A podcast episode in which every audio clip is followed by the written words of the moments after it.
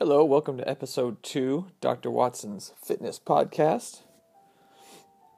Little nice, relaxing music in the background for you. Thanks for joining us for a second one. Today, I want to talk a little bit about Ulysses contracts. So, I learned about these on the Radiolab podcast.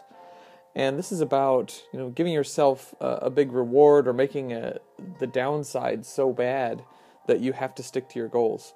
And it was uh, interesting, you know, Ulysses had himself tied up uh, while they would pass, pass the sirens, so he couldn't steer the boat into the rocks and, and kill his all of his men.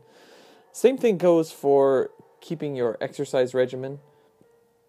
It could go for eating healthy. What can you do to either reward yourself after being very good, um, or punish yourself if you if you try not to? So try to make that decision happen in the moment, not trying to say, "Well, I'll skip that candy bar today." So that I can be healthy in 50 years, that's a hard decision to make. And almost every time we're going to choose the candy, we're going to choose the, the french fries, whatever it is.